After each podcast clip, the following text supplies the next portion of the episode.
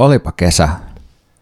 Pandemia meni melkein pois Suomesta, kunnes tuli takaisin ennätysvoimalla. Kaikki sallittiin taas ja kaikki peruutettiin taas. Kanadassa tapahtui 130 maastopaloa. Ympäri maailmaa tuli lämpöennätyksiä. Saksa ja Belgia tulvi niin, että satoja ihmisiä kuoli. Erilaista alakulttuurien seksuaalista häirintää ja väkivaltaa tehtiin nähtäväksi, ja mikä meitä vaivaan instatili muuttui meemitiliksi. Maailman rikkaimmat mulkut kävi avaruuden reunalla ja jostain syystä samoihin aikoihin havaittiin ensimmäistä kertaa mustasta aukosta ulos säteilevää valoa. Taleban valtasi Afganistanin uudelleen. Saman aikaan maanjärjestys tappoi Haitissa yli 2000 ihmistä. Mutta kaikkein tärkein juttu oli ehdottomasti meidän Suomen kiertue. Joo, niin tätä meidän MMVMK, eli mikä meitä vaivaa maakunnissa, konseptia ei tarkoituksella mainostettu etukäteen, kun oli tarkoitus olla tällainen pop-up yllätyskiertue. Meinastuisin katketa kiertue ihan siinä alkuunsa. Kun sä ajoit meidän kiertuepakuun ojaan, ilmeisesti jotenkin tälleen kävi, että, että kesäkuumalla avatun Borjomin kuohutyrskeet yllätti sut hiekkatiellä siinä Lieksassa. Joo, ja meinas uudelleen katketa hommat heti sen jälkeen, kun sä toheloit sen renkaanvaihdon ja sitten woblas auto sen verran, että törmättiin sähköpylvääseen. Sitten meinas taas katketa matka, kun sä olit alkamassa kommentoida sen hinausauton kuskin maskuliinisuutta ja mä oon tosi iloinen, että mä sain estettyä sut siinä. Eikä mennyt paremmin kyllä Savonlinnan torillakaan, kun sä pidit sitä operan vastaista manifestia ja meitä alettiin heitellä lörtsyillä. Onneksi nykyään saa kasvislörtsyjä. Niinpä, sitten Kuopiossa meinattiin saada se kalakukko kärsään, kun meitä kuljetettiin proomun päälle ja megafoniin huutelit siellä sitten solvauksia pikkukaupunkeja vastaan ja ylistit Helsinkiä. No ei mennyt sen paremmin se sun eläinoikeusmanifesti. Manifesti Seinäjoella siinä tota, oliko se Lakeuden ristin kirkon edessä, kun mä laskin, että yleisöstä lensi ainakin leipäjuustoa, kropsua, klimppisoppaa, piimävelliä, naurisleipää, hiilisilakoita, silakkalaatikkoa, silakkapihviä ja silakkarullaa. Taisi tulla myös kampannisua, jääränpääryä, kuupanoa, riiviröpöä ja muttia. Toi tapahtui musta kyllä Kokkolassa. Se oli se, kun sä ihmettelit siellä jokipuistossa isoon ääneen, että missä kaikki kaupunkipyörät ja skuutit on. Mutta kaiken kaikkiaan mun mielestä toi kiertue meni oikein hyvin, kunnes sä yritit Kilpisjärvellä organisoida sitä porotokkaa ryöstämään entisen valtion hotellin. No, mutta sitä kaaosta ei yhtään auttanut se sun päässä oleva MMV-brändetty neljän tuulen hattu, jossa luki isolla, että kulttuurinen appropriaatio. Niin, eikä ehkä olisi pitänyt ostaa ABCltä myöskään sitä rumpua. Se oli todellakin kirottu se mutta ensi kerralla ollaan sitten tästä viisaampana ja otetaan mielellään kuuntelijoilta vastaan toivomuksia siitä, mihin ensi vuoden MMVMK-kiertue sitten suuntaan. Ja jos sä haluat tukea MMVn maakuntamatkailua, niin sä voit liittyä tilaajaksi osoitteessa patreon.com kautta mikä meitä vaivaa. Meidän matkailusponsori on Vasemmistofoorumi ja keikkapakussa meillä on iso kasa tutkijaliiton kirjoja.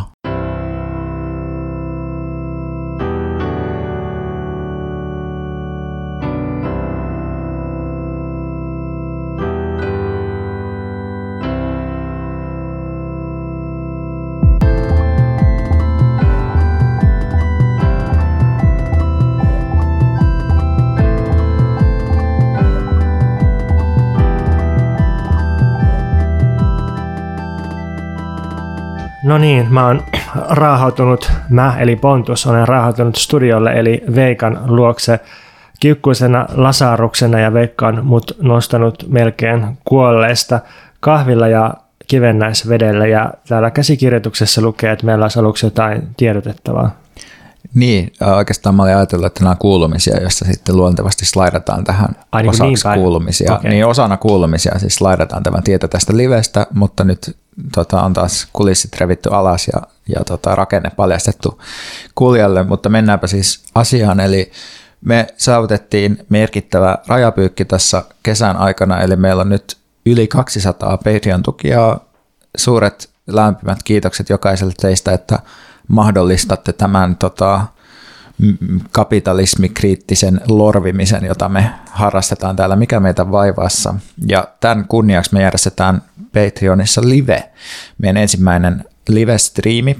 Se on 9. päivä syyskuuta kello 17 ja se on siis Patreon-tukia eksklusiivinen Ja siihen, jos haluatte osallistua, niin ryhtykää tukijoiksi, jos ette sitä vielä ole. Ja jos haluatte tota, kysyä meiltä jotakin, mihin me vastataan siinä livessä, niin voit laittaa meidän kysy- meille mailiin, mikä meitä vaivaa, gmail.com tai Instagramin kautta kysymyksiä, joihin me sitten vastaillaan, jos ne ei ole niin kuin aivan törkeitä ne kysymykset. Ja sitten samalla tietysti tämä on meidän nelivuotisjuhla podcast tämä neljä vuotta, ja sen kunniaksi me myös arvotaan kirjoja tässä stream, live-streamissä, eli muun muassa tätä meidän uutta Mikä liberalismia vaivaa kirjaa sekä vanhoja klassikkokirjoja, joita me ollaan julkaistu tässä vuosien varrella. Ja tämä live-streami siis jää sinne Patreoniin kyllä katsottavaksi. Jep, eli jos nyt et jostain syystä just pääset tuolla 9. syyskuuta kello 17 paikalle, niin tota voit tsekkaa sen jälkikäteen, mutta suosittelen kyllä olla livenä paikalla, koska totta kai livet toimii parhaiten niin kuin samaan aikaan koettuna. Joo, ehkä meistä tulee vielä tubettajia, jos tämä onnistuu. Sitten olisi kaksi vasemmistotubettajaa yhteensä niin, Suomessa. Niin, tai sillä periaatteessa kolme, koska meitä on kaksi. Niin. Mutta joo, kaksi niin. tubettaja entiteettiä tavallaan, eli me ja sitten Dimitri Ollikainen. Kyllä, ja sitä kannattaa seurata, jos tubetus kiinnostaa. Mä availen täällä vetoketjua, koska housuista siis, koska tota, musta tuntuu, että mä aikaa kertaa elämässäni jotenkin turvannut kesälomalla. Haluatko sä saman tien kertoa vähän lisää sun kesästä, kun aloitit jo? No joo, mulla olisi kaksi valitusta ja yksi iloisempi asia. Ja ensimmäinen valitus on semmoinen, että se, se koskee tämmöistä vitsiä, mitä mä oon taistellut vuosia, että alkaa syrjäytyä, jos ei käytä huumeita nykyään. Että huumeiden käyttö on jotenkin semmoinen niin sosiaalisuuden tai, tai sellaisen mukana pysymisen edellytys.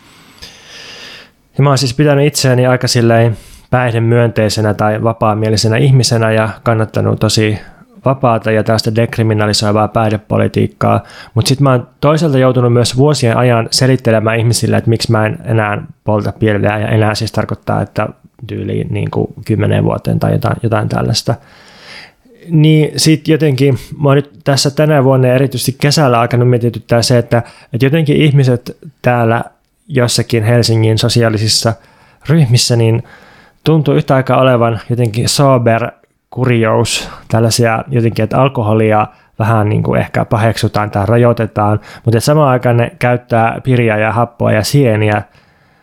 Ja mä luulen, että osittain tämä tietysti johtuu ihan vain sellaisesta kiinnostuksesta tai jotenkin inspiraation hakemisesta tai jostakin tällaisesta niin kuin lomailusta, että, että kerran yksi tuttava pariskunta sanoi, että, että niiden käsitys tällaisesta laatu viikonlopusta on, on siis niin kuin semmoinen, että lapset hoitoa ja sitten voi mennä hotelliin syömään psilosybiinisieniä, mikä siis kuulostaa sillä ihan oikeasti ihan niin kuin kivalta sille vaihtoehtoiselta viikonlopulta ja ei, ei siinä mitään. Mutta sitten musta tuntuu, että osa, osa tästä niin kuin birin käytöstä ja, ja tota pilvenpoltosta niin jotenkin liittyy siihen, että, että on semmoista kilpailua tai jotakin tällaista niin kuin tuskaa, jota ei ehkä sitten kuitenkaan jaksa ihan selvin päin ja sitten se se päihteiden käyttö, niin se ei ole mitenkään sellaisella välttämättä ongelmakäytön asteella tai niin kuin millään addiktioasteella tai mitään tällaista, mutta siinä on joku semmoinen, että jos niitä ei käytä, niin sitten se jotenkin sulkee, sulkee silleen ulos siitä piiristä. Ja sitten mä oon miettinyt, että liittyykö tämä kaikki nyt kuitenkin sit siihen, että, että pahin päihde ihmisillä on kuitenkin aina sitten työ, tai eihän sitä nykyään ehkä kutsuta työksi, vaan puhutaan projekteista tai hankkeista tai jutuista, mutta et jotenkin, että se on niin se ykköspäihde ja sitten näitä muita päihteitä käytetään, jotta sitä kestäisi. Mä oon nyt itse ollut kaksi ja puoli vuotta raitis, joka tarkoittaa siis sitä, että en käytä alkoholia, en käytä huumeita, en, no en myöskään siis polta tupakkaa, mutta, mutta tota, se nyt ei varsinaisesti ehkä kuulu tähän, mutta mutta mulla niin kun, ää, tässä on kyllä ollut sellaista, niin kun, että siinä raitistumisessa ja sitten sen myötä niin sen oman niin addiktiivisen persoonallisuuden kohtaamisessa on ollut paljon jotenkin sen pohtimista, että miten niin kuin tietyllä tavalla joutuu kasvatusten sellaisen tyhjyyden tunteen kanssa, mikä itse on, mitä tavallaan yrittää täyttää erilaisilla – esimerkiksi tajuntaa muuntavilla aineilla tai muilla taas rituaaleilla. Ja sitten se niinku sellaisen, niinku sen, että mitä siellä tyhjyydessä tavallaan on ja mitä ne äänet on, mitä siellä kuulee, niin se, se on ollut jotenkin mulle ihan merkittävä kokemus ja niin kuin jotenkin ehkä sellainen niin kuin, tavallaan sellainen kokemus, että oma, että et, et, niin kuin itsellä se päihteiden käyttö on ollut jotain semmoista niin kuin kyllä just työhönkin, työhön aika paljon liittyvää pakenemista, jonkun muun, muun niin kuin kokemuksen tavallaan tuottamista ja sitten nyt sitten niin kuin selvinpäin on, niin, en tiedä, mä en siis jotenkin tavallaan enää kaipaa mitään päihteitä ollenkaan ja se liittyy ehkä mulla jotenkin sellaiseen fiilikseen, että ei niin kuin, että voi paeta sille oikeasti tavallaan.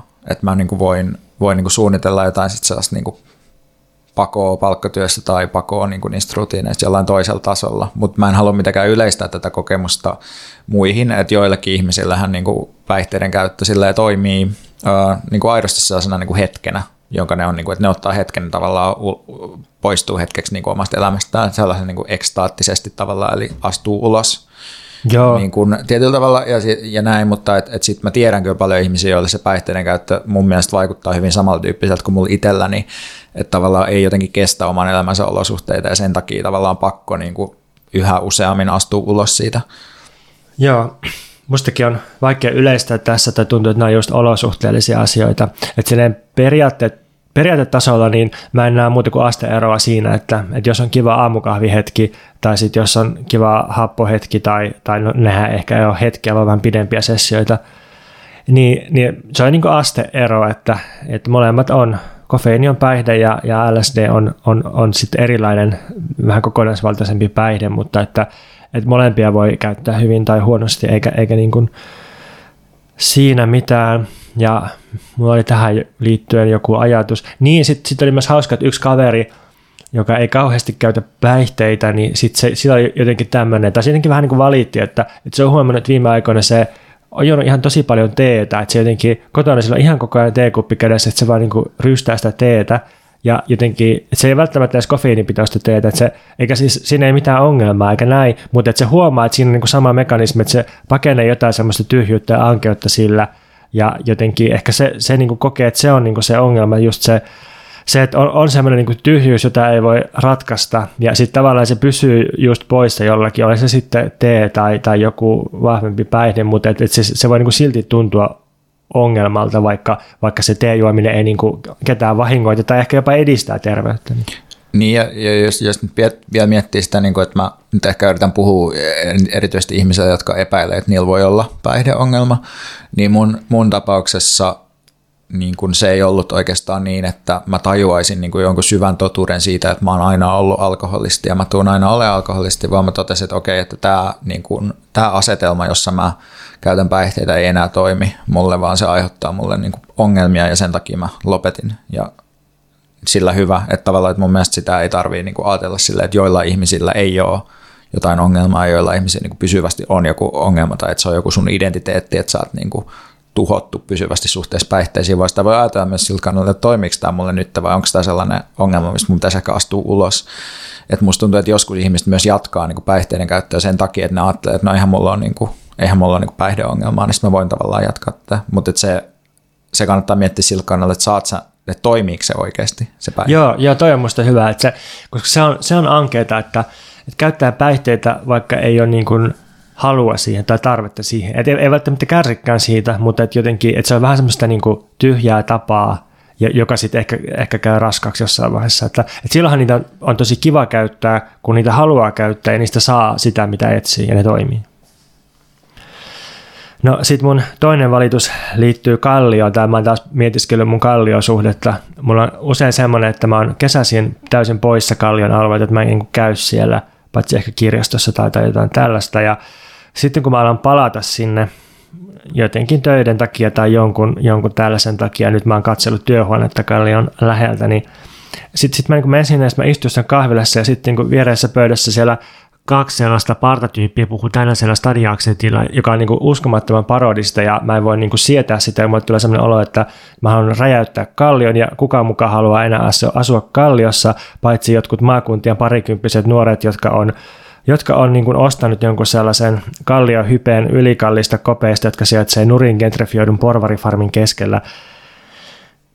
Ja sitten tosiaan, sit mä vihaan kalliota ja ja tota, sitten sit se ehkä aina, aina niin tyyntyy ja laantuu, ja sitten mä totean, että Kallio on ihan, ihan siedettävä paikka, ihan kätevä, ja siellä on Suomen paras väestötiheys ja hyvät parturit ja pari baaria ja tälleen. Mutta sitten taas, niin nyt mä alkanut miettiä, että onko käynnissä tämmöinen, tai siis selvästi on käynnissä tämmöinen, ainakin meidän ikäisten joukossa tämmöinen niin yleinen pako kalliosta eri piireissä. Ja itse asiassa Hesarikin taisi kirjoittaa jonkun jutun siitä, että, että päälle 30 häipynyt kalliosta ja, ja niin kuin, ehkä jopa kantakaupungista ja, ja haluaa tilaa ja rauhaa ja näin, niin mikä on Veikka sun suhde Kallioon tässä kontekstissa? No mä asuin siellä niin kuin joitain vuosia tuossa.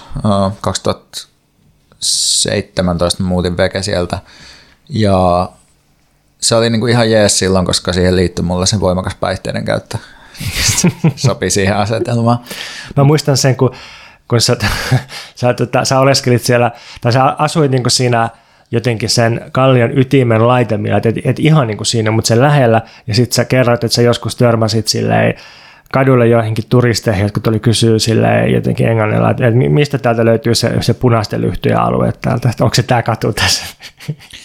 Niin, niin siis musta nykyään mä niinku ajattelen just silleen, että, että Kallios, niinku, Kallios asuminen on vähän sama kuin niinku kokoomuksen äänestäminen niinku silleen, että, että ei se, se ei tee susta niinku sellaista menestyjää, että sä muutat sinne, se vaan vie sun rahat niinku, ja tavallaan vie sut sellaisen seuraan, missä sun ehkä pitäisi niinku olla. Että kyllähän niinku, siellä voi köyhäkin ihminen asua, mutta sitten sen rahat vaan menee vuokran maksamiseen ja, ja ei se niinku, välttämättä tuo sun elämään hirveästi mitään lisää, mutta voihan se olla niinku, hauskaa sillä pari vuotta. Hmm. Eli tiivistelmänä, niin älkää uskoko kalliohypeä ja olennainen tapahtuu entistä useammin jossakin muualla. No sitten se viimeinen ja iloinen asia.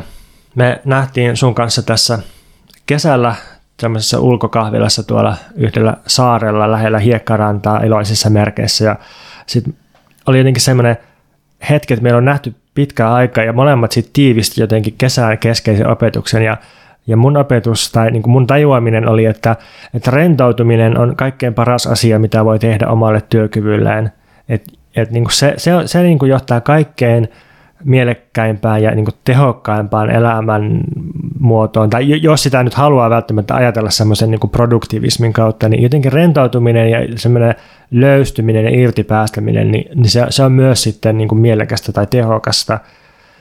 Ja, ja sitten sun se tajuaminen, ainakin siinä muodossa, mitä mä muistan, niin oli, oli jotenkin semmoinen, että sä sanoit, että, että koskaan et ole katunut sitä, että lepäisit – tai, tai olet levännyt, tai jotenkin, että ei voi levätä koskaan liikaa, niin se, se jotenkin oli jotenkin samankaltaista tässä. Ja sitten mulle tuli semmoinen olo, että mä päätän, että mä en tee työtä enää koskaan, että mä voin, niin kuin, mä voin puhua, mä voin lukea, mä voin kirjoittaa, mä voin tavata ihmisiä ja kaikkea, mutta niin kuin työtä työnä, niin mä yritän välttää sitä loppuelämäni. Mä mietin, että mitä tämä tekee niin kuin tälle meidän podcast-yhteistyötä, koska mähän just määrittelen tämän niin työn tekemiseksi ja sä et, että mm, sellaisia mm. konflikteja, mä oon varannut työpalaveria, sä, sä tulet sinne sellaisessa havajipaidassa ja flipflopseissa kännissä ja Mä itse asiassa ostin Hawaii-paidan kesää varten, mä oon kaapissa, tai itse asiassa ei kaapissa, vai eteessä se koko kesä, niin mä en nyt päässyt käyttämään sitä, niin ehkä mä alan syksyllä käyttää. Joo, sellaisissa rantavermeissä hmm. tulet sinne tota, kokoukseen, missä mä oon valmistautuneena Microsoft Teams tota, työkalut siinä käsillä. Kyllä.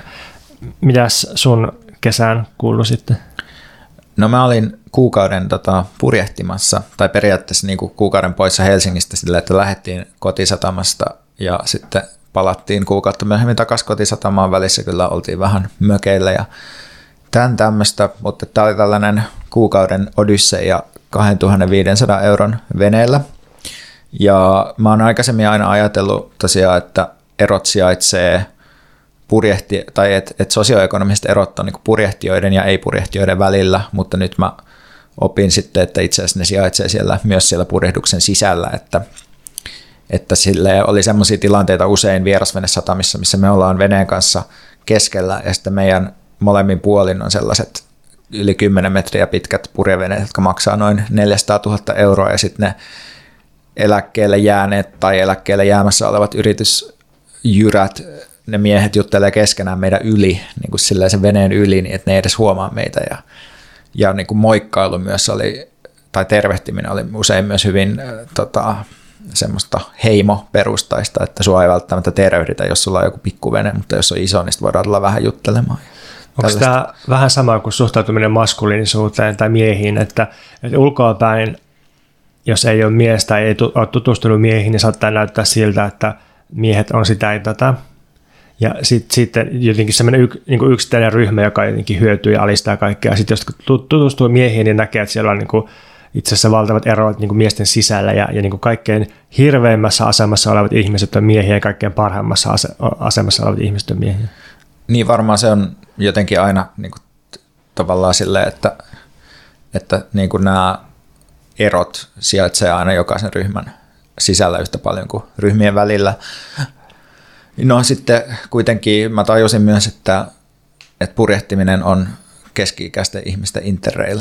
Eli se on sellaista, että kaikki menee suunnilleen samaa reittiä Helsingistä Tukholman ja Berliinin kautta kohti Hollantia ja Pariisia ja sitten siitä Etelä-Espanjaa ja sitten sieltä vähitellen Italian kautta kohti Itä-Eurooppaa. Ja sitten sä törmäät eri kaupungeissa samoihin tyyppeihin alat jotenkin puhua niille, että, että missä soitte viimeksi, onko jotain hyviä suosituksia ja jotkut menee toiseen suuntaan sitä reittiä, niin Helsingistä Turun saaristoon on vähän sama juttu, että vierasvenesatamissa kehutaan toisia vierasvenesatamia ja törmätään samoihin tyyppeihin ja vähän tutustutaan, mutta ei välttämättä tietä niiden tyyppien nimiä ja en tiedä, varmaan jotain pariutumistakin joskus tapahtuu, mutta, mutta tällainen niin kuin oli yksi, yksi kokemus myös ja tästä, tästä kuukaudesta niin mä totesin just kun kaveri kysyi, että mitä, oliko jotain oivalluksia kesäaikana ja mä sanoin, että ei, että en oivaltanut niin kuin mitään, en oppinut mitään, paitsi ruumiillisia taitoja, niin kuin osaan, osaan tota purjehtia semmoista H-venettä auttavasti, eli semmoista kahdeksan metristä purjevenettä, jossa tehdään kaikki itse ja on, pitää hyppiä siellä kannella aika paljon, että se saa niin purjeita ylös ja muuta. Mutta tämä oli yksinkertaisesti sellainen ruumillinen tilan muutos, vein itseni eri yhteyteen, joka sitten vei kaiken kaistan, että ei pystynyt ajattelemaan mitään abstrakteja asioita eikä mitään työasioita, kun ei oikein ehtinyt ja väsytti ja piti miettiä, mitä syö huomenna aamiaiseksi ja keittää kahvia ja tiskata meressä. Ja, ja sitten tässä kuukauden aikana myös meillä oli neljä eri perämoottoria kuukauden aikana käytössä, koska nämä oli kaikki vanhoja ja hajos koko ajan. Ja sitten tämän myötä mä niin kuin löysin itseni tällaisena mekaanikkona, että kuka olisi arvannut, että kolmen viikon veneilyn jälkeen mä osaan kun moottori lakkaa toimimasta, niin mä saan avata sen paikallista vielä ja sitten vielä korjata sen. Oliko tämä YouTube-videoiden avuksella tehtyä? No aluksi joo, ja en mä vieläkään siis oikeasti ymmärrä moottorista mitään, mutta mä paikallistin bensaletkun vuodon ja fiksasin sen sillä, että se toimi niin kuin sen jälkeen hyvin. Koitko siinä veneessä sellaista niin kuin koneen osaksi tulemista, siis semmoisen niin kuin purjeveneen mekaanisen koneen, että on niin kuin tuulia, on purjeet ja on se vene ja, ja on ruori ja oot sinä.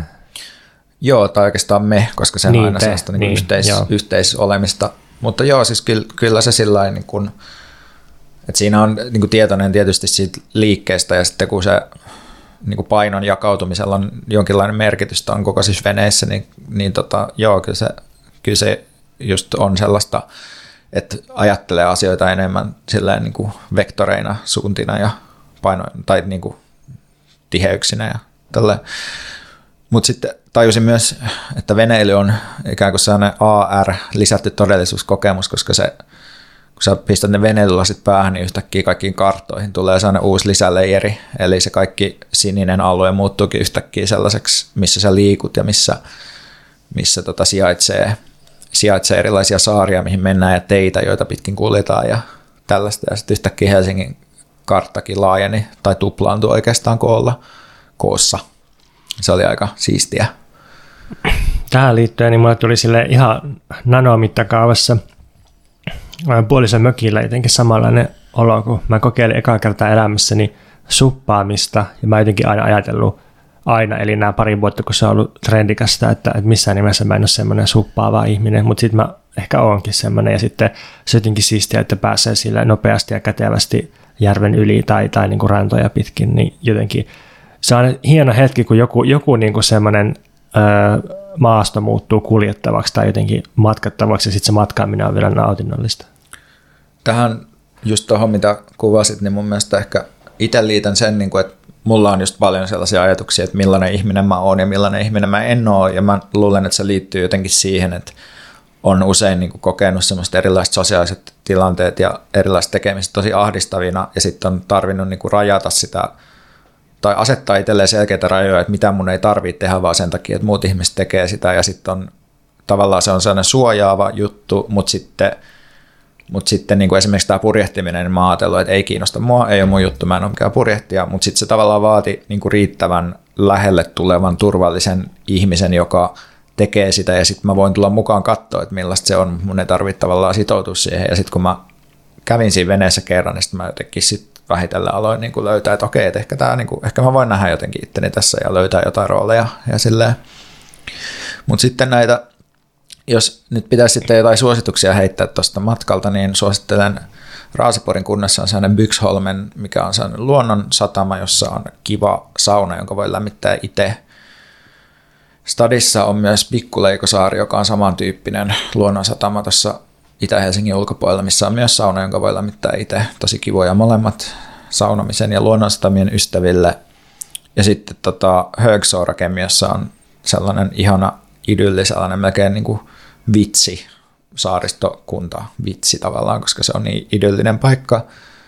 Ja sitten ylipäätään suosittelen kunnollista kouluttautumista, joka voi tapahtua täysin itseopiskeluna kyllä, mutta mitä enemmän tietää asioista, niin sitä helpompaa on reagoida jossain yllättävissä tilanteissa. Oppimisen ylistys. Niin sitten yksi juttu vielä tässä purehtimisessa on tietysti sukupuoli.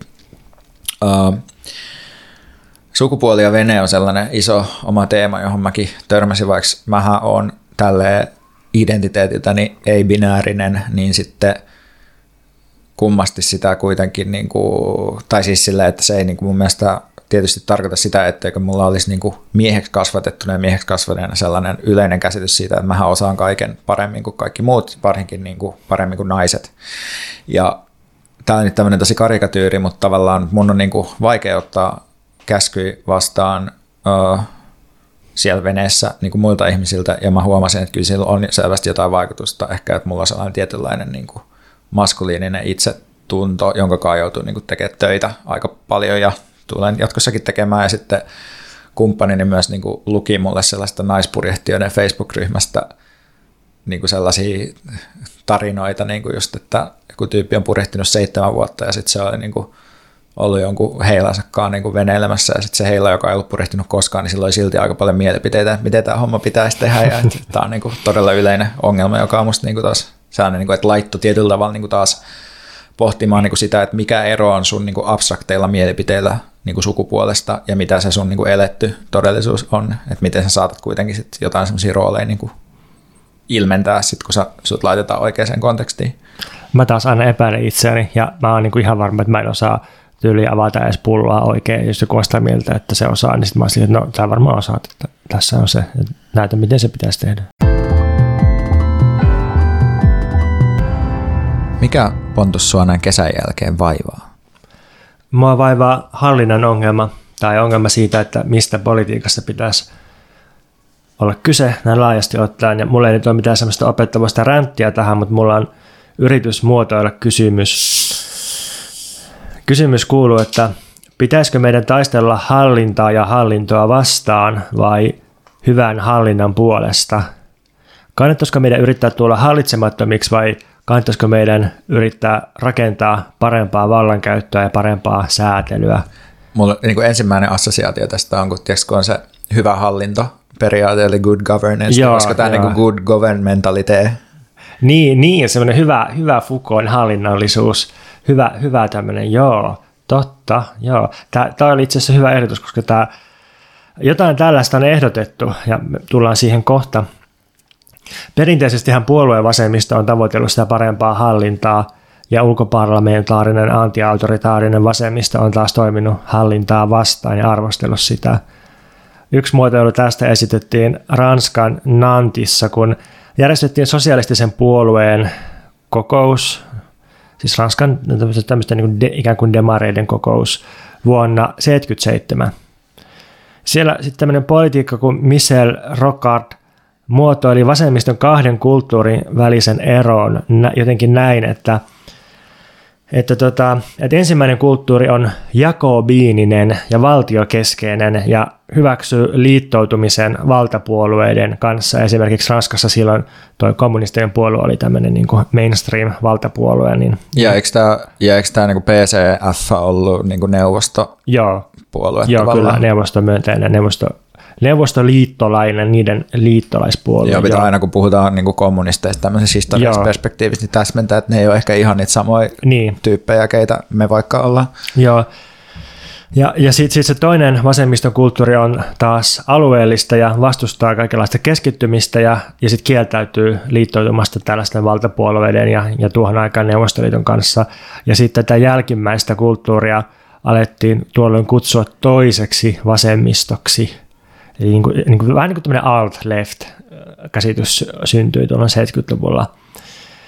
Eli, eli silleen, että yhtäältä on tämmöinen vasemmistolaisuus, joka on, on niin kuin jakobinistista, ja jakobinismi viittaa jakobineihin Ranskan vallankumouksessa, jotka kannatti tällaista vahvaa keskusvaltaa ja sellaista maltillista autoritaarisuutta, jotta saataisiin vähän niin kuin ehkä väkivallankin runnottua tasavertaiset oikeudet kaikille ylhäältä alas – että niin kuin sosialismia, mutta valtiovetoisesti ja ylhäältä alas. Ja nimenomaan, että pitää, niin kuin, pitää kaapata valta, mestata kuningas ja, ja kuningatar ja sitten toteuttaa ylhäältä alas niin kuin suunnitelmallisesti massatasolla nämä, nämä muutokset. Ja sitten tämä toinen vasemmisto on ollut enemmän sillä, että, että niin kuin arkisia alueellisia tarpeita ja ei valmiita pohjapiirroksia yhteiskunnasta, vaan vähän niin kuin kokeillen ja projektiluontoisesti edetään alhaalta ylöspäin. Ja, ja tähän tietysti liittyy sitten kaikki niin kuin erilaiset ympäristöliikkeet ja, ja seksuaali- ja sukupuolivähemmistöjen liikkeet just tähän toiseen vasemmistoon.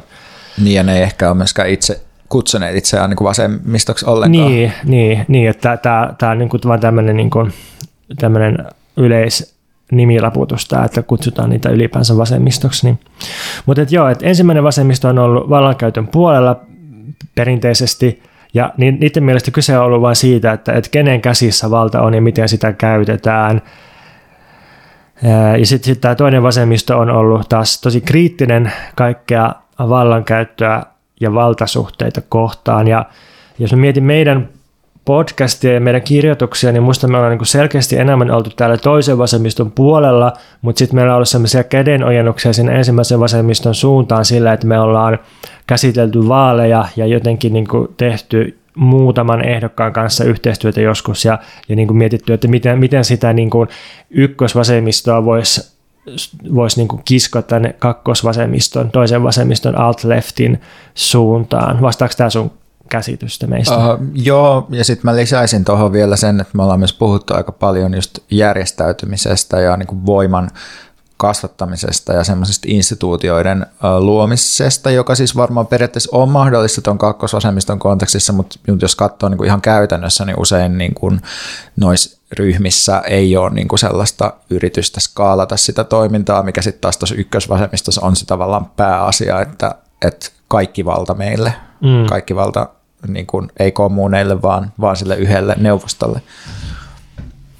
Sille jollakin tasolla aikoinaan tämä tuli myös mulle vastaan, kun oli sellainen vaihe elämässä, että tosi laajasti tutustui tosi erilaisiin vasemmistolaisiin toimijoihin ja aktivisteihin. Ja sitten siellä, kun mä, mä itse olin semmoinen, siihen aikaan, mä puhun siitä, kun mä olin ehkä 19, niin mä, mä olin niin ehkä ehkä vähän niin kuin semmoinen anarko, ehkä jopa vähän hippihenkinen, vaikka en siis ollut mikään hippi, mutta et, et silleen niin kuin, et mä olin aika niin kuin pasifistinen silleen, että aseista riisunta nyt, armeijat alas, ja sitten mä tutustuin sellaisiin niin kuin tosi sitoutuneisiin, kurinalaisiin, kuntoileviin, vasemmistolaisiin tyyppeihin, tai oikeastaan niin kuin kommunistisiin, jotka oli silleen, että, että aseessa ei ole mitään vaaraa, niin kuin, aseessa ei ole mitään väärää, mutta niiden pitäisi olla vain meidän käsissä, ja mä olin jotenkin silleen, että ei, että niin kuin aseet niin kuin sulatetaan jotenkin työkaluiksi ja näin, ja ja niin kuin, no, myöhemmin on ajatellut, että kumpikaan välttämättä ei ole just, just se, mikä pitäisi niin kuin omaksua. Tai tämä on ehkä vähän monimutkaisempi asia. Mutta että... Niin nykyään me noudatetaan tätä NRA-virallista linjaa, eli aseet ei tapaa, vaan ihmiset, ja niin kuin sen takia meillä ei ole niin selkeää kantaa, että onko aseet hyviä vai pahoja. Ää, joo, kyllä mä ehkä haluaisin joskus päästä ammuskelemaan vielä. Ja siis kaikki aseesti kieltäytyjä liiton tyypit perinteisesti on asehulluja, vaikka ne on aseesti kieltäytyjä. Mutta tota, mä yritän muotoilla nyt sen kysymyksen jotenkin silleen tämänhetkisten kiistojen kautta. Siis, siis niin kuin, tällainen niin kuin huonossa ja abstraktissa muodossa kysymys vaan kuuluu, että ollaanko valtaa vastaan vai hyvän vallankäytön puolesta. Ja, ja sitten niin tämä nykykiista niin on, on tota, tällaisen kirjoittajan kuin Benjamin Brattonin ja, ja sitten tota, Giorgio Agambenin välillä. Ja Agambenilla on taas lähtökohtana ollut Foucault, joka on usein meidänkin podcastissa tämmöinen lähtökohta, niin jotenkin tässä on siis semmoinen, semmoinen tausta, että, että liberaalissa ja anarkistisessa poliittisessa perinteessä, jotka on välillä melkein sama asia, kun mennään riittävän syvälle, niin, niin näissä molemmissa poliittisissa perinteissä niin perinteisesti valta on nähty negatiiviseksi. Että on ajateltu, että valta on jotain, mikä rajoittaa ja tukahduttaa, ja sitten yksilöiden välinen valta on nollasumma peliä, jossa toisen vapaus ja oikeus rajoittaa toisen vapautta ja oikeutta.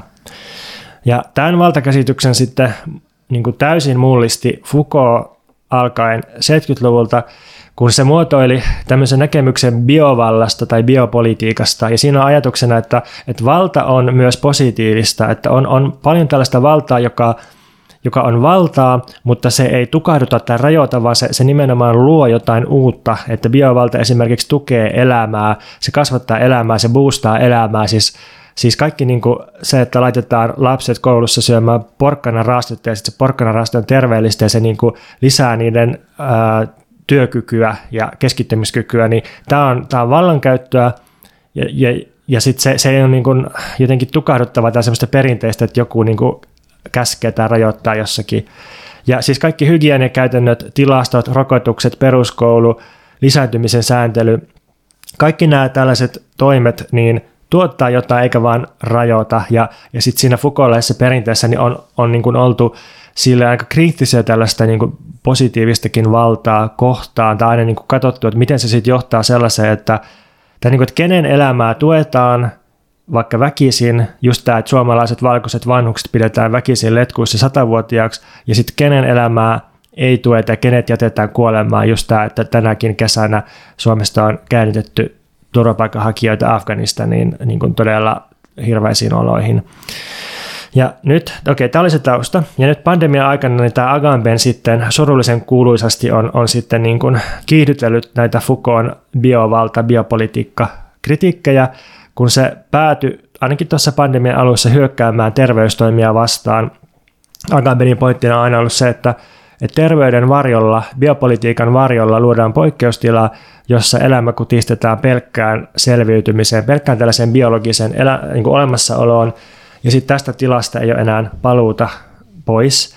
Että et niin kuin elämän arvokkuus, kaikki se, mikä on elämässä arvokasta, mikä tekee sitä niin kuin laadullisesti hyvää elämää, niin kaikki tämä uhrataan, koska me pelätään sairastumista ja, ja elämän säilyttämisen nimissä, niin sitten luisutaan tällaisen kurjuuteen ja sitten Agamben vähän niin kuin ajautui sellaisen, että se heitteli välillä jotain ihme fake news heittoja pelkästä flunssasta ja, ja sitten niin messus kauheasti kasvamaskeja vastaan ja, ja niin kuin, ä, etäopetusta ja kaikkea tällaista ja näin, okei. Okay. No sitten toi Benjamin Bratton, niin siltä on nyt tullut semmoinen uusi kirja Versolta kuin Revenge, Revenge of the Real, niin kuin reaalisen kosto, ja se on vähän niin kuin, musta se ei ole kauhean hyvä kirja, ja siis tämä reaalisen kosto tai todellisuuden kosto nyt tarkoittaa vain sitä, että kun vasemmista on puhunut tai, tai niin yhteiskuntatieteilijät on puhunut sosiaalisista konstruktioista, niin nyt tämmöinen niin kuin biologinen virus onkin sitten ikään kuin, niin kuin kovan todellisuuden tämmöinen karskikosto, että, se ei niin kuin, että todellisuus ei välitä sun sosiaalisista konstruktioista, se on niin kuin se lain, niin mikä on niin kuin todella typerä, koska, koska tota, COVID-19 on todella sosiaalinen konstruktio siinä mielessä, että siihen vaikuttaa valtavasti ihmisten käsitykset, käytös, poliittiset käytännöt, taloudelliset, kulttuuriset käytännöt niin edelleen. Niin, niin eikö toi ole vähän tuommoinen niin angloamerikkalainen meemi-ymmärrys niin. siitä, mitä konstruktionismi tarkoittaa, niin kuin sama mitä se Ian Hacking, mitä vastaan se on jotenkin tapellut, että, että ikään kuin ajatellaan, että sosiaalinen konstruktionismi esittää ikään kuin, että asiat pystyy, niin kuin, että niillä ei ole mitään ikään kuin materiaalista komponenttia, ne pystyy ikään kuin kehittelemään ja keksimään itse vaan, ja sitten niin kuin tämä menee semmoiseksi, todellisuuskäsitys menee semmoiseksi sekoiluksi, koska sitten ilmastonmuutoskin on vain joku kielellinen ongelma ja näin edelleen. Joo, just näin. Ja tässä voisi ottaa semmoisen pienen sivupolun tähän sosiaalisen konstruktion käsitteeseen, kun jotenkin se on mulle vähän ollut hämmennys, että miksi ihmiset suuttuu siitä niin paljon, siis että tyyli tämä rakennus, tämä talo, missä me nyt istutaan, niin tämä on konstruktio, mutta eihän se tarkoita, että olisi jotenkin epätodellinen, tai siis se, että, että jos talon alakerta kannattelee se yläkertaa, niin ei se, ei se yläkerta jotenkin ole vähemmän, vähemmän niin kuin todellinen kuin se alakerta, tai, tai jotenkin, että jos meillä on, on niin kuin biologista materiaa, jota sitten viipaloidaan ja, ja niin kuin työstetään sosiaalisesti, yhteiskunnallisesti, niin ei se niin kuin, nämä molemmat puolet on minusta ihan yhtä todellisia, se sosiaalinen ja se biologinen, että mä en niin kuin näe, että, että, että jos, se, jos sitä lopputulosta niin kuin työstetään poliittisesti ja kutsutaan konstruktioksi, niin mikä siitä tekisi niin kuin jotenkin, jotenkin silleen, ää, niin kuin vähän semmoista utuista tai epätodellista tai mielikuvituksellista. Mä en vaan niin tajua sitä. Ja tästä, tästä tota itse asiassa puhuu tosi hyvin toi YouTubessa on se, onko se Philosophy Tube, se, se yksi tubettaja, niin sillä on tämmöinen Social Constructions, olisiko sitä 24 minuuttia, niin kannattaa katsoa se, se Philosophy Tube jakso tästä, tästä käsitteestä, semmoista hyvin purkaa sitä. Mutta mut siis se, se Benjamin Brattonin niin homma on nyt se, että, että sen mielestä tämä Agambenin paranoidi höyryily on pelkkä jäävuoren kärki vasemmiston yleisemmästä paranoidista sekoilusta vallan suhteen – et sen Brattonin mukaan niin pandemia osoitti, että, että vasemmiston loputtoman valta- ja biovalta kritiikin sijaan me tarvittaisiin parempaa valtaa ja parempaa hallintoa ja positiivista biopolitiikkaa. Siis että, että ihmisiähän pitää niin kuin hallinnoida ja koululaisille pitää syöttää sitä porkkana raastetta, mutta niin kuin hyvällä tavalla. Ja nyt tässä on taas se niin kuin ensimmäisen ja toisen vasemmiston välinen ero, että Bratton on sitä sitä ekaa vasemmistoa, sitä pikkusen niin teknokraattista vasemmistoa ja Agamben ja Foucault sit sitä toista vasemmistoa. Niin, niin tota, vaikka toi Bratton on musta suoraan sanottuna idiootti ja sen kirja on huono, niin, niin sitten se kysymys musta on silti kiinnostava, että että, niin kuin, että miten nyt on, että lähdetäänkö me siihen, että me kaadetaan hallinto ja tuhotaan koko porvarillinen yhteiskunta, niin kuin Marx ja Engels kirjoittaa aina kommunismista, että se, se on niin kuin todellinen liike, joka hävittää tämän kapitalistisen yhteiskunnan. Vai yritetäänkö me tässä ja nyt rakentaa parempaa hallintoa, joka tarkoittaa myös niin kuin, aika, aika niin kuin niljaistakin neuvottelua ja kompromissien tekemistä ja niin kuin sillä pelaamista, mitä meillä just tällä hetkellä on. Ja tietysti tämä kysymys on abstrakti ja siihen ei voi vastata joko tai, ja ehkä se on väärin asetettu, mutta et joku tässä musta on tosi, tosi olennaista. Joo, silloin kun sä puhuit tästä, niin mä, tota, mä otin tällaisen niin kuin ehkä miten niin kuin ei missään tapauksessa pitäisi poliittisissa kysymyksissä ikinä ottaa esimerkkiä kotitaloudesta, ainakin se on niin makrotaloudellisissa kysymyksissä aina sellainen, mistä niin kuin, millä, millä saa kaikki tuota kiinsläiset raivoihinsa, kun sanoo, että kotitalous ei voi, kotitalouden on velkansa maksettava, täten valtionkin on, mutta kuitenkin niin mietin vaan siis tämmöistä parisuhdetta ja siinä niin kuin vallan työstämistä. Ja just jos niin kuin tavallaan niin itse on ajatellut jotenkin silleen, että, että parisuhteessa aina muodostuu niin kuin erilaisia valtadynamiikkoja, ja siltä ei voi niin kuin ikään kuin välttää mun mielestä, koska ihmiset ikään kuin roolittuu eri tilanteissa toimimaan eri tavoin, mutta että oleellista, oleellisempi kysymys on se, että missä määrin nämä on niin kuin neuvoteltavissa nämä dynamiikat ja missä määrin ne on vaihdeltavissa ja ollaanko, ollaanko, onko tästä joku olemassa joku tällainen niin kuin onko tässä olemassa joku prosessi, joku neuvottelu tästä vallan käytöstä, niin sitten mietin vaan jos tätä kysymystä niin kuin hallinnallisuudesta, kun tavallaan niin kuin se, silloin kun Foucault kirjoitti siitä, niin se tavallaan niin kuin pyrki mun nähdäkseni osittain niin kuin osoittamaan, että millaisia, millaisia niin kuin positiivisen tai sellaisia niin kuin ihmisten elämää niin kuin muokkaavia ja mahdollistavia vallan rakenteita on olemassa, jotta me voitaisiin niin kuin nähdä, että miten valta toimii, niin mä mietin, että olisiko sitten mahdollista jotenkin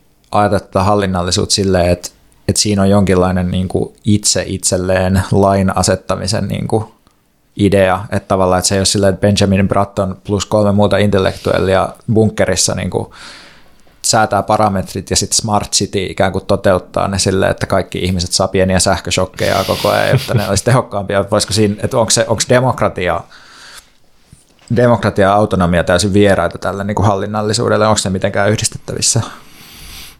Niin, Foucaultissa elämänsä loppupuolen jutuissa niin kuuluisesti palasi, palasi jotenkin jännästi siihen niin kuin valistuksen ja autonomiaan ja itsehallintoon ja jopa niin kuin totuuteen tai totuuden puhumiseen, totuuden sanomiseen vallalle, mikä niin kuin jotkut tyypit, niin kuin Deleuze oli sitten silleen, että Foucault is nuts. Että nyt, nyt on niin kuin menty... Joo, mustakaan ei tarvi ihan niin pitkälle mennä, mutta siis mä mietin vaan tätä, joo, että, joo, joo, joo, että joo. mitä, onko mahdollista luoda jonkinlaista prosessuaalisuutta tai läpinäkyvyyttä joo. niin kuin Tämä on varmaan se, niin kuin, se tämän, niin kuin dilemman poikkileikkaaminen tai jotenkin semmoinen, että härkää sarvista ja sarvien väliin ja mikrofonia potkulla naaman.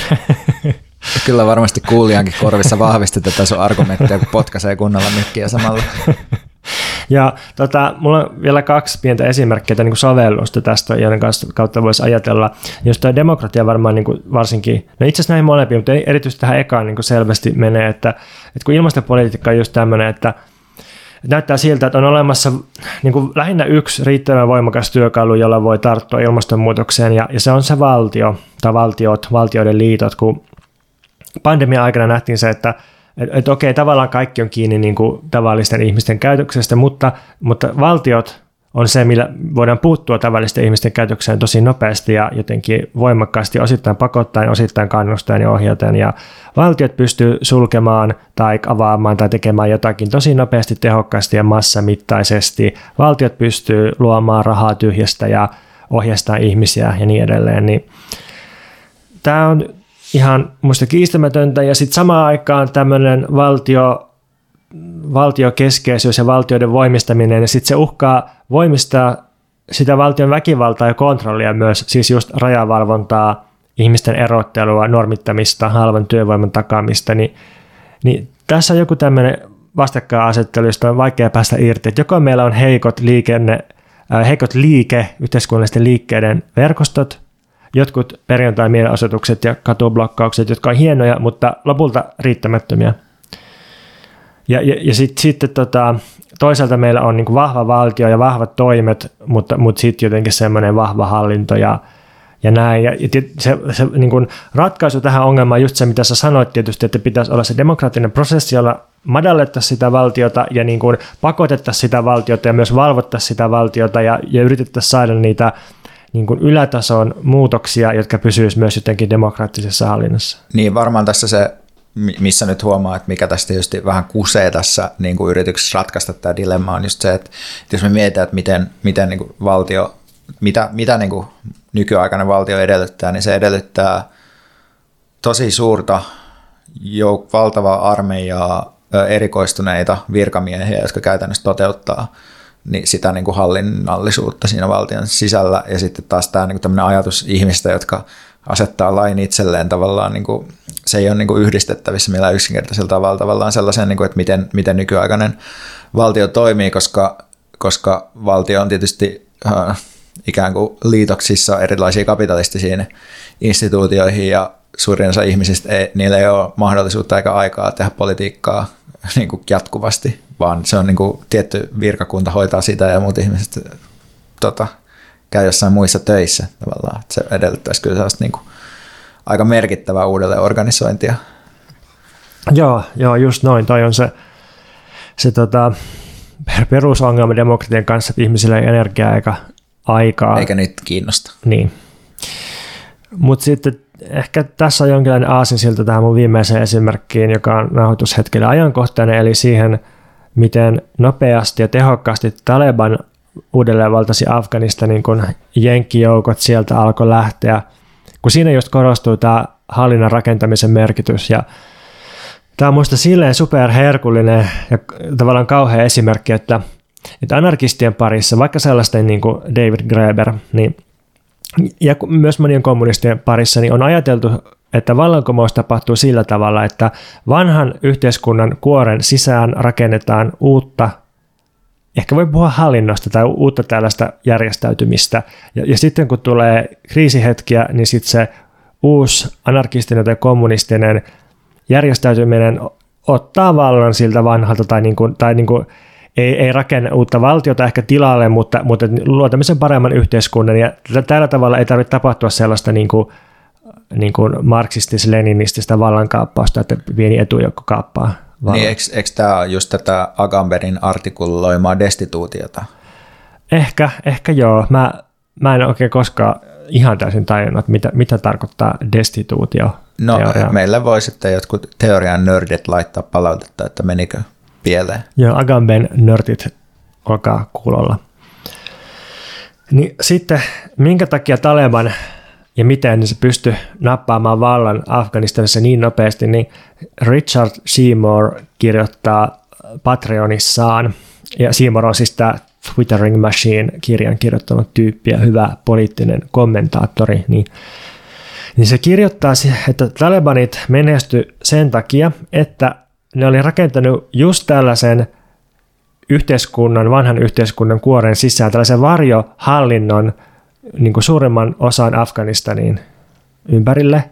Ja ja ne, tota, ne, niin kuin, ne oikeasti niin kuin, niillä, oli, tai niillä on ollut pitkään tällaisia niin kuin koulutusinstituutioita ja terveydenhuoltoa ja niin kuin jopa rokotusohjelmansa ja ne on alkanut kerätä veroja ja ne on niin kuin työskentelleet kansalaisjärjestöjen kanssa. Ne on jopa käynyt taustakeskustelua tällaisissa niin kuin, ikään kuin back channels kautta niin kuin YK kanssa. Ja sitten sit ne on säätänyt niiden tätä sotastrategiaa ja kaikenlaisia taktiikoita, jotta, jotta ne ei niin kuin kohtaisi niin pahaa vastustusta kansainväliseltä yhteistyöltä, yh, yhteisöltä. Ja, ja ne on generoinut tällaista niin pehmeätä valtaa ja, ja, ja niin kuin yrittää hoitaa imagoa, niillä on Twitter-tilit ja, ja kaikki tällaiset. Ja ja, ja sitten ne, niin kuin, ne, on, ne on siis pystynyt luomaan tällaisia jotakin luotettavuutta ja säännönmukaisuutta ja rutiineja takaavia instituutioita sinne, missä Yhdysvaltain hallinnon aikana oli, oli lähinnä korruptiota ja jotain niin kuin väkivaltaisia poliiseja tai, tai, tai jotakin niin kuin ei mitään suurin piirtein.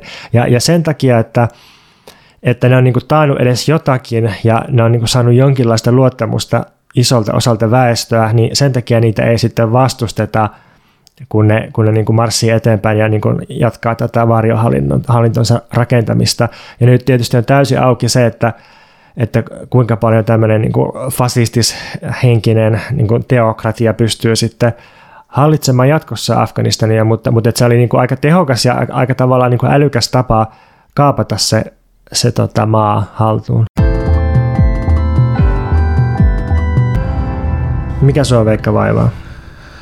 No, mua vaivaa äh, biopankit, äh, mutta mä menen sen mutkan kautta siihen aiheeseen. Että tota, mä oon nyt lukenut tämmöisen italialaisfilosofi Maurizio Lazzaraton teosta Science and Machines, mm, jossa se kirjoittaa nykykapitalismista ja lisäarvosta lisäarvon tuotannosta. Eli tämmöisessä klassisessa marksilaisessa työarvoteoriassa lisäarvolla viitataan arvoon, jonka työntekijä tuottaa sen arvon päälle, joka sille maksetaan siitä sen työstä. Eli tämä niin kuin arvo, joka siltä riistetään sitten. Ja työntekijälle niin kuin tämän marksilaisen teorian mukaan maksetaan kulloisenkin niin kuin yhteiskunnallisesti määritellyn luokka tai tällaisen niin kuin tarpeiden tyydytyksen vaatiman arvon mukainen korvaustyöstä, joka siis asettuu aina sitten vähän niin kuin luokkataistelun asteen ja muun tällaisen kautta. Eli tämmöinen välttämätön hengissä pysymisraha, jonka päälle sitten tulee tämä kapitalistin saama lisäarvo. Ja kapitalismin toiminta edellyttää siis Marksin mukaan, että työn ostaja saa tuotannon käynnistämisen ja käynnissä pitämisen arvoa korkeamman tuoton, eli että sillä jää jotain käteen siitä hommasta, jotta sitä voidaan sitten sijoittaa edelleen tuotannon laajentamiseen. No mutta sitten Lazzarato ja joukko muita nykymarksilaisia katsoo, että tämä NS-humanistinen eli ihmistyöhön sidottu lisäarvoteoria on osittain menettänyt merkityksensä nykykapitalismissa, kun arvoa synnytetään moninaisilla tavoilla, joita ei voi kaikki palauttaa tämmöiseen konkreettiseen ihmistyöhön. Ja mä en nyt ota siis kantaa tähän kysymykseen siitä, että mistä arvo lopulta syntyy ja onko se aina tämä ihmisen luoma murtuma kausaallisuudessa, jossa se niin kuin arvo oikeasti syntyy vai mistä se niin kuin tulee. Mutta jos me nyt lähdetään tällaisesta ajatuksesta, että arvoa synnytetään tavoilla, jotka ei vastaa tämmöistä perinteistä työn fysikaalis-sosiaalista ilmiasua ja mallia, ja että palkkatyöinstituutio ei ole ainoa tai edes keskeisin tapa, jolla kapitalistinen kasautuminen tapahtuu, niin tällöin me voitaisiin ajatella niin, että esimerkiksi tämmöinen tietojen massamittainen jakaminen vaikka jollain data-alustoilla, mitä ihmiset tekee vähän niin kuin vahingossa vapaaehtoisesti ja sitten erilaiset muutkin koneelliset prosessit voisivat olla oleellisia tämän niin kuin lisäarvon tuotannon kannalta nykypäivänä. No näitä ajatuksia pyörittelin mielessäni, kun sitten erään päivänä olin jossain ostoskeskuksessa, niin kuin mä usein oon, koska mä viihdyn niissä hirveän hyvin, niin tota, törmäsin tällaiseen mainokseen, jossa kehotettiin vierailemaan osoitteessa biopankki.fi ja osallistumaan suomalaiseen biopankkitoimintaan. Oletko sä Pontus kuullut biopankkeista joskus?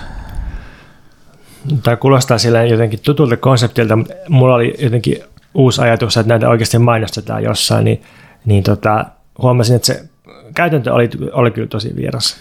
Joten selitä ihmeessä muillekin, että mistä oikein on kyse biopankissa. Tämä on selvästi suuri tota, biospesiaali tämä mm, Biovaltaa ja biopankkia. Kyllä, ja biopankki tietysti on myös biovaltaa. Mm. Mutta siis biopankki äh, on äh, jonkinlainen näyte kautta data-arkisto, johon kerätään yksilökohtaisia lääketieteellisiä tietoja. Tyypillisesti nämä on esimerkiksi erilaisissa kokeissa tai mittauksissa kerättyjä näytteitä. Ne voi olla vaikka verinäytteitä, kudospaloja, tällaisia. Ja biopankki siis arkistoi tietoja, joita voidaan kerätä ihmisen arkipäiväisen terveydenhuollon osana tai sitten erityisesti just biopankkia varten. Ja näitä tietoja siis käytetään sitten lääketieteellisen tutkimuksen edistämiseen – No sitten mä menin tänne biopankki.fi-sivustolle. Ja siellä luki monessa kohdassa, että kaikilla suomalaisilla on oikeus osallistua biopankkitutkimukseen antamalla näytteensä biopankkiin.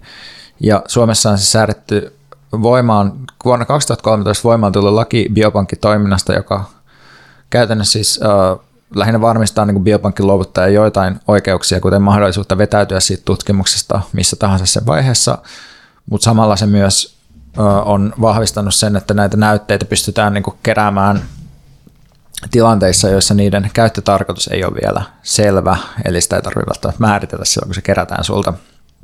Ja siis biopankkitoimintaa valvoo entinen Valvira, nykyinen Fimea ja monet niistä on käytännössä yliopiston ja julkisten sairaaloiden ja sairaanhoitopiirien hankkeita, mutta sitten mukana on myös yksityisiä toimijoita täällä biopankki.fi-sivustolla, muun muassa terveystalo, jolla on oma biopankki.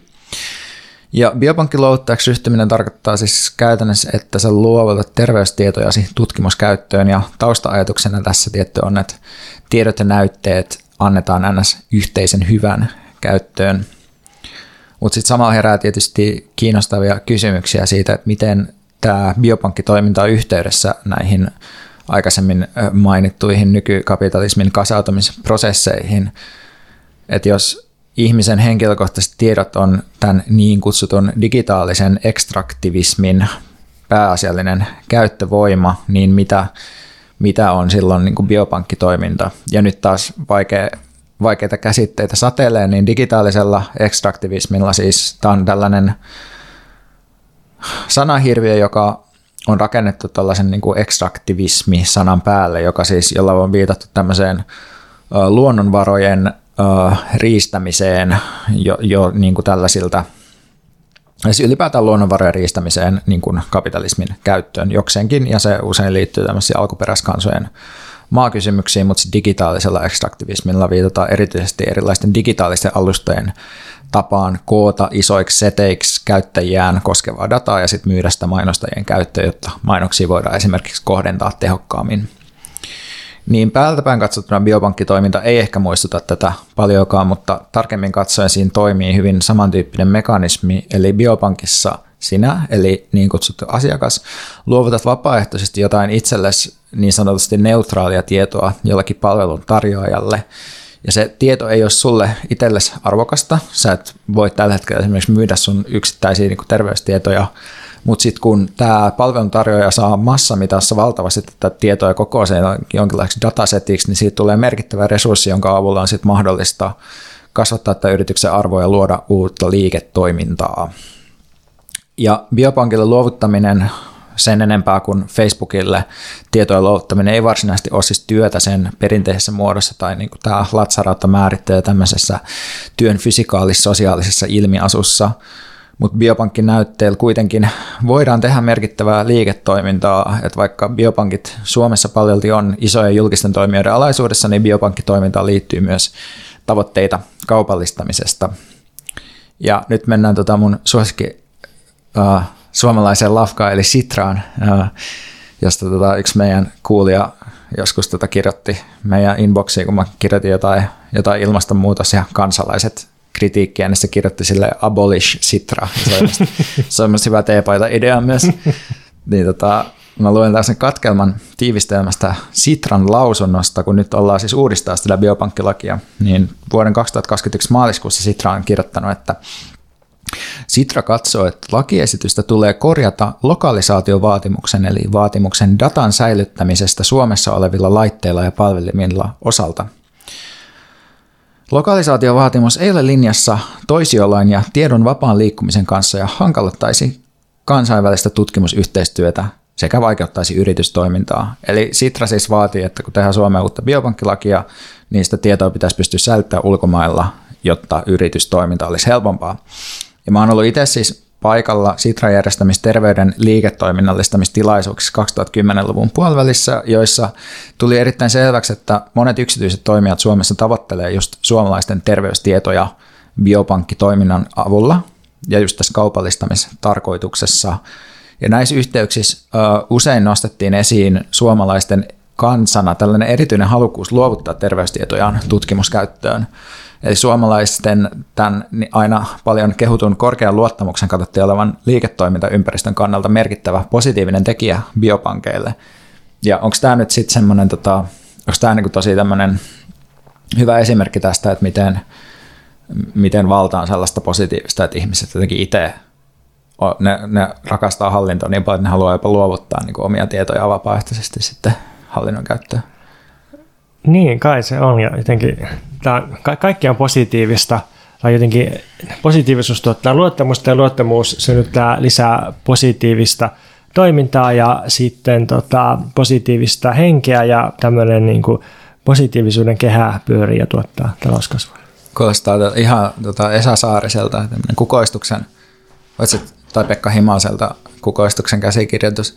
Mutta siis ehkä tää, tässä ollaan vielä silleen metaleveleillä, että ei ole niinkään sellaista biovaltaa, joka saa ihmiset, tai niinku saa ihmiset itse huolehtimaan omasta terveydestään, vaan tämä on myös se, että, että tämä on tämmöistä tiedollista vielä, että ihmiset jakaa omia terveystietojaan. No mutta kuitenkin tota, Sitra siis tässä lausunnossa asemoituu voimakkaasti kansainvälisen terveysbisneksen tukijaksi mikä ei välttämättä vastaa monien ihmisten tämmöistä viime vuosina pehmentynyttä kuvaa Sitrasta ilmasto viisautta elämäntavoissa kannustavana kansalaisten osallistamisen asiantuntijana. Ja Sitra siis kyllä myös vaatii tässä lausunnossaan kansalaisille vapaampaa pääsyä itse luovuttamansa näytteen raakadatan pariin. Mutta jos mä luen vielä toisen pätkän tästä, niin tämä on tosi herkullinen tämä sitaatti. Kansalaisnäkökulmaan liittyy niin sanottu altruismi, Kansalaisen halukkuus luovuttaa tietojaan tutkimukseen. Halukkuuteen luovuttaa näyte vaikuttaa se, miltä näyt- mitä näytteenantaja kokee saavansa itselleen. Esimerkiksi tietoa omasta terveydestään, itsensä liittyvää tietoa, suluissa my data, sekä esimerkiksi tietoa tutkimustuloksista, esimerkiksi julkaisuista, joissa on käytetty hänen näytettään tai dataansa. Terveysdataan liittyvä altruismi on noussut Euroopan unionissa, unionissa esille eri yhteyksissä, muun muassa eurooppalaisen terveysdata-avaruuden ja datan jakamisen yhteydessä – niin mun mielestä tässä uh, voidaan nähdä sellainen pieni tiivistys yhdestä nykikapitalismin kasautumisen tämmöisestä ns. trade-offista, eli kansalainen, sinä, käyttäjä, kuluttaja, asiakas, luovutat jotain tietoa saadaksesi itsellesi jonkinlaisen aivan pienen käyttöliittymä näkymän. Esimerkiksi sun Facebook-profiili, sun joku kuva-arkisto, sun lenkkeilyhistoria tai sun terveystiedot. Mutta sä et näe vilaustakaan siitä uh, lisäarvosta vaan se niin kuin jakautuu sijoittajille, jotka sijaitsevat sen näytön tai näytteen toisella puolella. Todella mielenkiintoinen ja hyvää muotoilumusta. Ensinnäkin siitä, mitä on tapahtumassa, ja sitten sit toisaalta siitä, mitä Karl Marx kirjoitti pääoman ensimmäisessä osassa ja myös toisessa osassa. Mun mielestä on aina tärkeää, että me voidaan tätä, uh, levittää Marxin ilosanomaa, mutta, niin. mutta myös ajankohtaista. Sitä. Joo, joo, kyllä. Ja mietin myös tätä Shoshana Zuboffia, joka on kirjoittanut valvontakapitalismista, ja sen ajatus on, että kun Marx kirjoitti taloudellisesta lisäarvosta, niin nyt on sitten käyttäytymisen lisäarvoa, ja tämä niin kuin Facebookin ja vastaavien ekstraktoima lisäarvoa just sitä, että ihmisten tällaisesta niin kuin, vähän niin kuin jätedatasta tai, tai niin kuin niiden käyttäytymisdatasta niin uutetaan sitten lisäarvoa, että ei vaan niin kuin se suora palkkatyö tai vaikka teollinen tuotanto, niin ei ainoastaan se tuota lisäarvoa, vaan myös käyttäytyminen ja käyttäytymistietojen luovuttaminen tuottaa lisäarvoa nykykapitalismissa.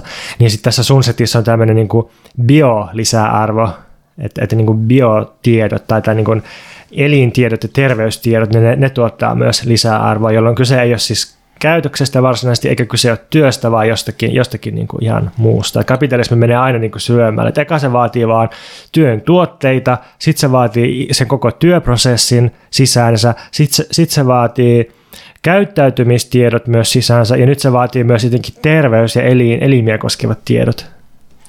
Niin, ja tullaan myös ehkä lähemmäs sitä niin kuin tuotantoeläinten todellisuutta niin. tietyllä tavalla, että tuotantoeläimet ei tee, ne ei tee työtä, mutta ne on silti jotenkin, o, niin, ne on niin kuin taloudellisesti oleellinen ja, tekijä. Ja nyt meillä niin kuin, me, me annetaan kaikki ikään kuin kapitalismille, että me annetaan työ, meidän työn tuotteet kapitalismille, kun mehän tehdään yleensä työtä jotain toista varten, siis niin kuin, ö, omistajia varten, laajassa mittakaavassa, jotta omistajien varallisuus kasvaa. Sen takia me kaikki tehdään kanssa työtä.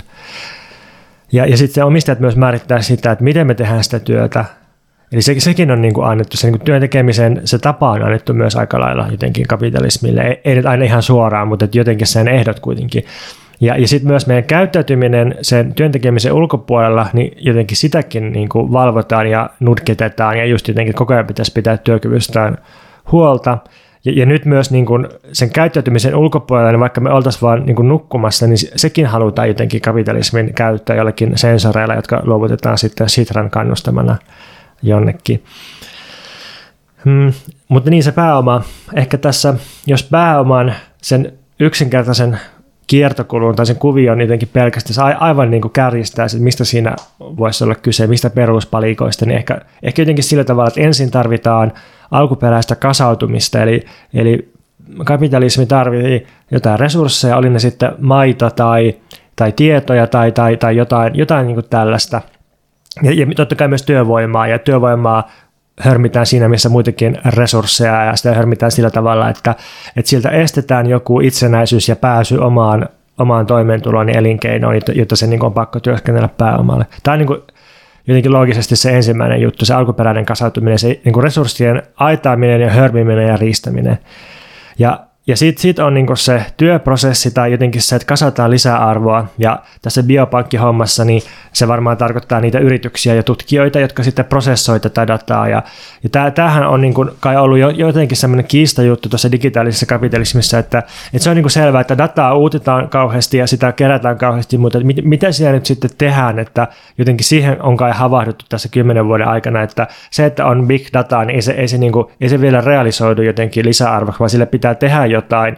Sellaisena data on täysin hyödytöntä, että se pitää jotenkin työstää. Ja tämä on niin kuin se työprosessi sitten, mitä, mitä noin niin kuin suuret teknologiayritykset ja muut sitten käy läpi. Ja siinä syntyy ikään kuin sellaista perinteistä marksilaista lisäarvoa, mutta mut sitten sen prosessin niin kuin looginen päätepiste on se, että se lisäarvo pitäisi jotenkin realisoida markkinoilla, että se pitäisi saada sitten myytyä että tota, siis, et jos työläinen tuottaa tuotteen, jonka arvo on niin kuin suurempi kuin mitä se niin kuin saa itselleen siitä, niin sitten se tuote pitää myös myydä jonnekin. Niin, niin tämä osa tätä prosessia niin on mulle vielä vähän hämärä. Että, että siis mä ymmärrän, että, että teknologiafirmat, niin kuin vaikka Netflix ja Facebook ja nämä, niin ne myy niin kuin, no Netflix ei myy mainostajille, mutta että mutta Facebook myy, myy niin kuin mainostajille, että se realisoi mainostajamarkkinoiden kautta muun muassa – niin kuin sen, sen tämän koko kuvion. Ja Netflix realisoi sen esimerkiksi tai lähinnä niin kuin tilausmaksujen kautta. Mutta tämmöinen niin kuin biopankkitoiminta, niin mikä siinä on se realisointijuttu, että, että niin kuin kenelle siinä myydään täsmälleen ja mitä? Tiedätkö sä? No ei mulla mitään hirveän yksinkertaista vastausta tuohon, mutta jos nyt ajattelee silleen, että et, et niin kuin lääkekehittäminen on semmoinen valtava bisnes, niin sitten tavallaan niin kuin lääkekehittäminen on, sehän on yleensä niin kuin riippuvaista ainakin niin kuin perustutkimuksesta, mutta sitten, että et lääkeyhtiöt tekee myös niin kuin sitä omaa niin kuin tutkimusta, niin mä olettaisin, että niin kuin, jotta ne saa käyttöönsä sitten, niin kuin, tota, jotta ne saa käyttöönsä jotenkin sellaista niin kuin aineistoa, mistä ne voi tehdä sitä tutkimusta, niin mä olettaisin, että tämä voi olla yksi tapa, mutta sitten mä niin kuin, noista niin kuin eri tavalla niin kuin, just näistä terveyden niin kuin liiketoiminnallistamisjutuista en silleen tiedä kauheasti, mutta, mutta olettaisin, että jotenkin on niin kuin kyse sitten kuitenkin tällaisesta niin kuin että mitä, mistä niin kuin ihmiset ylipäätään maksaa terveyden osalta, niin varmaan sen tyyppisten niin kuin tuotteiden tekemisestä myymisestä. Niin, eli palveluista ja sitten jostakin patenttisuojatuista kalliista niin, lääkkeistä. Ja, joo, niin, joo. mutta sitten tässä on niin kuin se, mikä hämärtää tätä kuviota, että, että ainakin niin kuin Euroopassa suuri osa terveydenhuollosta on edelleen niin kuin julkista terveydenhuoltoa, jolla se ei ole niin kuin tavaramuotoista.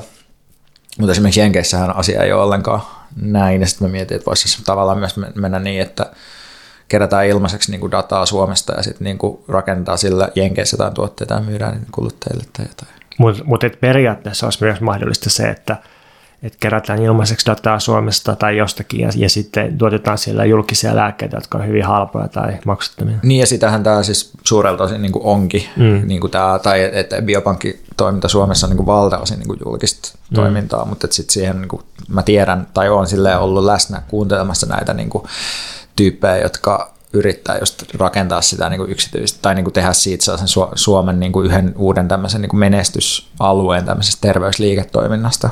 Ja useinhan se menee sille, että, että kaikki kiinnostavat jutut pitää kapitalismissa kehittää yhteisesti ja demokraattisesti, tai, tai ei ehkä demokraattisesti, mutta yhteisellä julkisella riskillä, niin kuin avaruusteknologia tai kaikki mikä on älypuhelinten taustalla, ja si, sitten niin kuin ajan myötä niin se, se kaapataan tuottamaan pääomalle arvonlisäystä ja ehkä, ehkä niin kauan kuin me eletään kapitalismissa, niin biopankkitoiminnalle käy tolleen. Ja sitten tässä on vielä yksi, yksi uh, kysymys on tietty se, että et, et jos mietitään just tätä, niin kuin, että tällä hetkellä niin kuin on paljon yrityksiä, jotka onnistuu niin kerää valtavia jotenkin käyttäjäpuoleja ja sitten kerää niiltä erilaisia tietoja, mutta ja niiden arvo, niiden yritysten arvo voi olla sillä ihan niin kuin kosminen, mutta se ei tarkoita sitä, että niillä välttämättä olisi oikeasti mitään, mitä ne pystyy myymään, tai niillä, ei välttämättä siis ole tapaa niin kuin muuttua voitollisiksi, mutta että se on ehkä just, ehkä tietyllä tavalla tässä on myös semmoinen niin kuin vaihe käynnissä, missä on tavallaan tajuttu, että okei, että saamalla ihmiset luovuttamaan erilaisia tietoja, ne pystytään potentiaalisesti tekemään valtavasti rahaa ja sitten niin kuin, ja sit sen takia niin kuin yritykset, jotka tätä eri tavoin onnistuu saamaan ihmiset luovuttamaan tietoja, niin niiden arvo voi kasvaa, mutta sitten vaan osa onnistuu lopulta niin kuin realisoimaan sitä arvoa. Ja tästä realisoimisesta voidaanko me liukua aasinsiltamaisesti sun suositukseen? Uh, joo, kyllä tota mä uh, tuossa kuuntelin tämmöisen kirjan kuin The Cult of We, joka käsittelee tämmöistä uh, WeWork-nimistä startup-firmaa, joka on tämmöinen loistava kesäinen puskafarssi startup-elämästä. Tai siis tosi, tai siis fakta, pohjainen juttu, non-fiction-kirja, joka käsittelee tämmöistä aika hiljattain niin kuin totaalisesti räsähtänyttä startuppia, uh, joka siis lopulta, lopulta siis tota, tämä Fall from Grace tapahtui, kun tämmöinen yritys oli listautumassa pörssiin ja sitten sen arvo oli pumpattu kymmenen vuoden aikana niin kuin sijoittajarahalla, että se, että se valuaatio oli jotain 50 miljardia dollaria ja sitten sit kun ne niin kuin kävi läpi semmoista pörssilistautumiseen liittyvää due diligence-juttua, niin sitten tajuttiin, että se yritys on itse asiassa niin kuin ihan sairaan tappiollinen ja menettää jotain monta tonnia niin kuin per uusi asiakas. Ja sitten se niin kuin menetti suurin osan arvostaan. Putos siis arvollista lopulta vaan jotain niin kuin 13 tai 10 miljardia, eikä 50 miljardia. Mutta tämä firma on siis tämmöinen, tota, niin kuin, että se vuokraa työtiloja ihmisille ja, ja tämä on silleen kiinnostava story, että tämä alkoi niin kuin, finanssikriisin jälkeen tämän firman tarina ja silloin tässä puhutaan siitä, että oli tämmöinen anti-big business tunnelma just Jenkeissä tosi voimakkaana ja sitten tällainen jotenkin sosiaalisuuteen ja milleniaalien uudenlaiseen yhteisökulttuuriin niin kuin rakentuva juttu niin kuin oli aika suosittu ja ne onnistu, tämä Lafka onnistui nopeasti niin kuin rakentaa tietyn maineita ja tekee tavallaan niin kuin ihan hyvin rahaa, rahaa sillä ö, työtilojen vuokraushommalla, mutta sitten siihen liittyy myös koko ajan tällainen kulttimainen niin kuin toimitusjohtajan karisma Ja, ja tämmöinen niin myös sumutus, että se ikään kuin uskotteli kaikille, että tämä on tekkifirma, että tämä on teknologiafirma, joka niin kuin jotenkin vaan niin kuin toimii kiinteistöalalla vähän silleen, niin kuin, että, me ollaan vähän niin kuin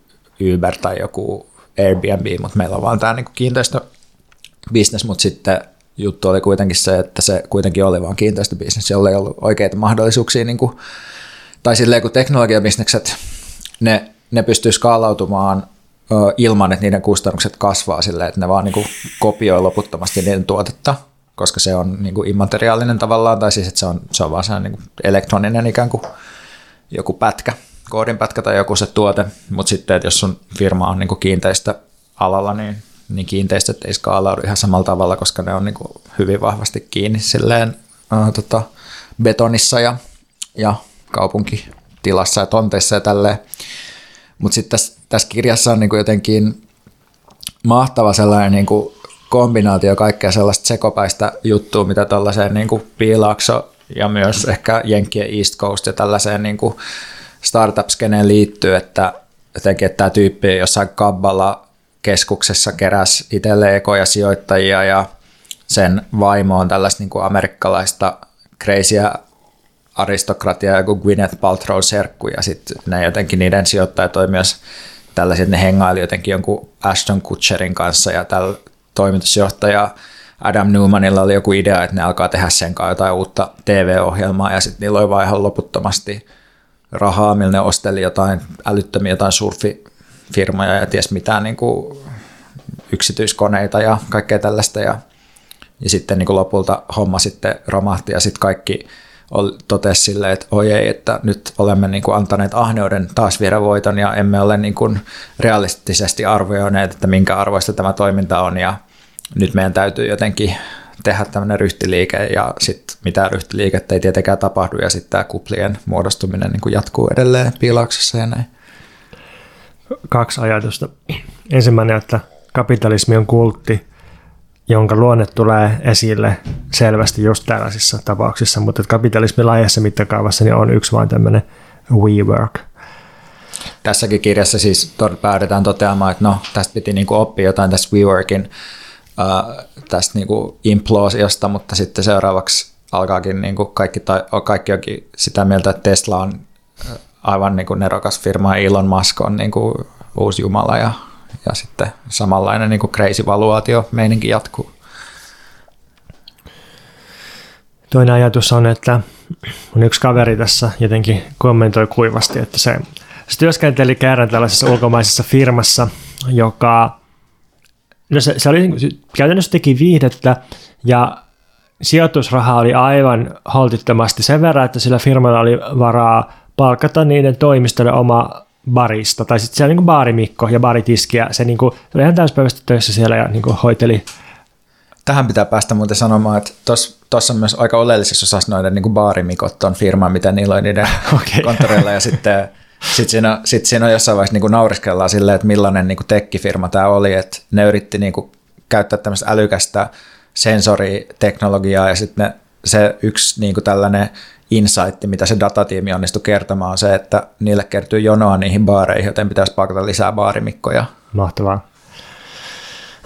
Mutta jatka sun Niin, tämä tota, tää, tää firma, missä se tuttu oli töissä, niin niin tota, tilanne oli tosiaan tuommoinen, että rahaa oli noin paljon ja jotenkin, että siinä tilassa se, se niin kuin oli tosi pitkään semmoinen niin kuin pelkkä lupaus sijoittajille ja jotenkin periaatteessa tuossa tilanteessa niin se on semmoinen, että että rahat loppuu joskus, jos sitä lupausta ei realisoida, mutta ei, niin kuin, ei kukaan tule välttämättä niin kuin jäämään velkaa siitä, tai että sijoittajat sitten menettää rahansa, jos mitä ei tapahdu, mutta et, et se, se on niin kuin siinä sitten, ja mä, mä en tiedä, niin onko se vieläkään niin kuin realisoinut sitä millään, millään niin kuin varsinaisilla tuotteilla tämä firma, mutta tuommoinen meininki.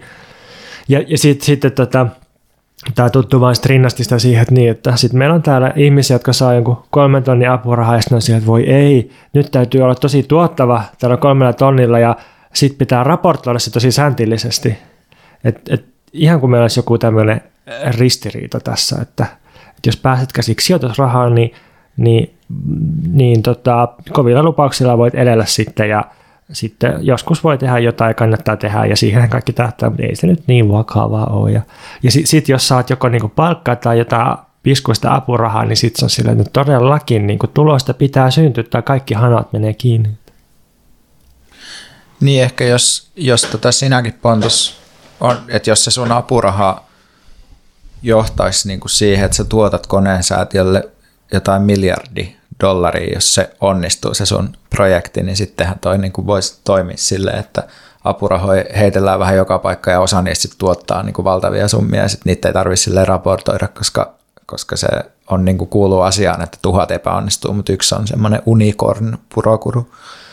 Niin tai jotenkin jännä, että, että, tota, että apurahaa syklissä, jos haluaisit yrittää elää apurahalla, niin siinä on tavallaan sama tämmöinen kasautumisen kierre, että eka voi saada pienen apurahan, niin kuin pienen tämmöisen niin kuin seed money, ja, ja sitten sillä voi käynnistää jonkun tuotannon ja tehdä jonkun prototyyppi, sitten se, se voi myydä lupauksena jollekin isolle säätiölle, sitten voi saada enemmän rahaa, ja, ja sitten sillä sit niinku alkaa olla kovempia lupauksia, pitää tehdä ihan poskettomia suunnitelmia ja niinku aivan övereitä lupauksia, joita kaikki tietää, että ei pysty niinku täyttämään ainakaan siinä muodossa, mutta mut sitten jotenkin tämä koko prosessi on sellainen, että et ensinnäkään tässä ei mahdollisuutta niinku, niinku rikastua oikeasti, että et rahaa saa siis niinku elinkustannuksiin. Ja, ja sitten toisekseen, niin tässä ei ole niinku kauheasti epäonnistumisen mahdollisuuksia, että siis ei nyt varmaan keltään apurahoja peritä takaisin, mutta että et, et niinku, et jos sä saat jonkun parin kuukauden apurahoja, et tee sillä mitään, et julkaise mitään, niin et sä sitten sieltä saa koskaan niinku toista apurahaa. Et jotenkin, et tavallaan niinku sijoittamista, mutta joka ei kuitenkaan ole sijoittamista, tai sitten puuttuu ne sijoittamisen edut sitten. Toisena suosituksena mä haluaisin tietenkin suositella meidän Mikä liberalismia vaivaa äh, lukupiiri, joka on nyt kokonaisuudessaan saatavilla meidän Patreonista. Äh, me tehtiin mun mielestä tosi hyvät vikat jaksot, joissa toisessa käytiin läpi kaikki kritiikki, mitä me ollaan saatu ja tuhottiin täysin ne kritiikin Faktoille ja logiikalla. Nimenomaan. Ja sitten, äh, ja sitten toisessa jaksossa käsiteltiin vähän niin kuin, että mikä fiilis nykyään kirjasta ja mitä liberalismille kuuluu vuonna 2021.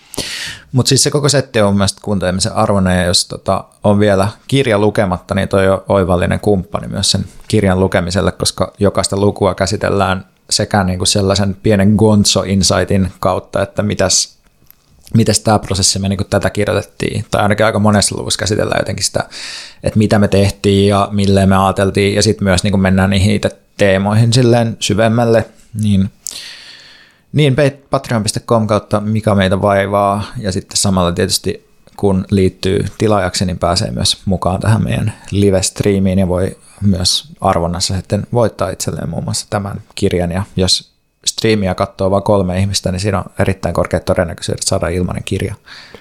Ai niin, ja sitten vielä mä nyt saman tien seitän kaikki Patreonit, jotka mä aina unohdan selittää, niin jos sä oot meidän Patreon-tukija, niin hanki se appi, koska sitten sä tuut myös joskus ehkä kuunnelleeksi niitä meidän jaksoja, jos sä oot pelkästään silleen, että mun pitäisi loggautua jonnekin Patreoniin ja käydä desktopilla kuuntelemassa niitä jaksoja, niin sitten ei ikinä tule mitään, että hanki se appi. Eikö se toimi myös sähköpostista, klikkaa suoraan, että play? Voi olla, mutta tiedä, jotenkin mulla ainakin se on ainoa tapa, millä mä tuun ikinä kuunnelleeksi niitä se appi. Eli se on, se on niin kuin bottom line on se, että, että tätäkin varten on appi ja tämäkin, hankkikaa appi. Joo, todella, joo ehkä tämä, niin ja Patreon varmaan on myös jonkinlainen tekki-startuppi. Joo, tämä on tota, siis Patreon on toiminut hyvin ja, ja niin mä itse asiassa mä oon nauhoittanut sinne äh, runoja rantosaunassa, mutta mä en ole vielä uskaltanut julkaista niitä, kun Veikan kommentit puuttuu, niin, mutta ehkä Veikka kuuntelee sen joskus ja mä uskallan julkaista sen. Koitetaan saada ne pihalle niin kuin vähän samoihin aikaan kuin tämä jakso, niin sitten ihmisillä on semmoinen tuplapotti. Niin, mutta niin, Patreon on toiminut hyvin, mutta et, nyt on tämmöinen jotenkin alkuperäisen kasautumisen momentti, että, että sekä Patreon että OnlyFans on kieltämässä tai kieltänyt pornosisällön, niin vähän, vähän niin kuin ärsyttää. Mitä, miettiä, mitä mekään sinne enää niin, voidaan julkaista, niin. kun ei voi laittaa niitä meidän pornograafisia tekstejä ja kuvia. Ja sitä paitsi meillä oli just tässä tämmöisenä kesäinnovaationa, että voitaisiin perustaa oma OnlyFans, mutta ei, ei nyt sitten, niin kuin myöhästyttiin siitä junasta. Mitä sä haluat suositella? Mä en valitettavasti voi suositella mitään, koska musta tuntuu, että taide on pelkkää banaalien itsestäänselvyyksien pönkittämää itsekorostusta, kirjallisuus on joko geneeristä perustekniikka makkaraa eläkeläisille tai voimatonta vaikerointia konservatismin puolesta tai viimeistä epätoivoista yritystä pärjätä Netflixille. Kulttuurilehdet on pikkulasten kirjoittamaa itseään toistavaa referaattijokeltelua, ja kulttuuritapahtumat on kallis tekosyy päästä päihteissä tapaamaan niitä kolmea ihmistä, jotka ylipäänsä on jotenkuten siedettäviä. Helsinki on kasa laatikoita, joissa ei ole hyviä puolia kaupungista eikä myöskään kesämökistä. Journalismi on perkkaa kapitalistista manifestia pääoman kasvun puolesta. Some on projekti sen todistamiseksi, että jokainen täyttää kaikkein sovinnaisemmat nykynormit ja on täten hyvä ihminen eikä paha ihminen. Internet ylipäänsä on suuryritysten ilmaistyöleirien vankilasaaristo ja lisäksi podcastit on ylimielistä ajanhukkaa ja epähauskaa tyhjennauramista. ja loistavat pointit siinä ja laita seuraavaksi Arttu Viskaria soimaan ja tosi kiva, että olet mukana tänä iltapäivänä meidän kanssa. No niin.